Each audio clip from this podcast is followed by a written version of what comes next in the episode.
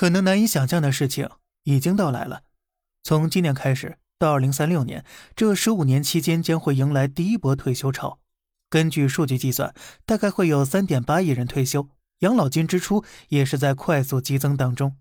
中国的养老金是现收现发制度，在二零二零年，交社保和领社保的人数是三比一，而随着出生人口下降和老龄人口激增，十五年后这个比例会变成一比一，领取养老金人口总数也会达到四点八五亿，这个压力是非常难以想象的，入不敷出的地方也会越来越多。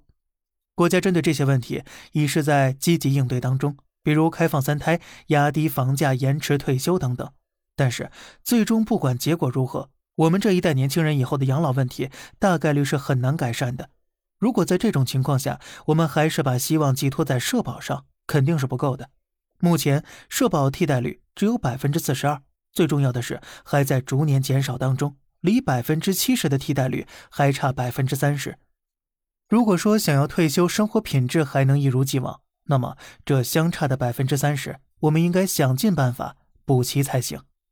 年轻时想办法提升自己的收入，有正确的储蓄意识和理财观念非常重要。好了，这里是小胖侃大山，每天早上七点与你分享一些这世上发生的事儿，观点来自网络，咱们下期再见，拜拜。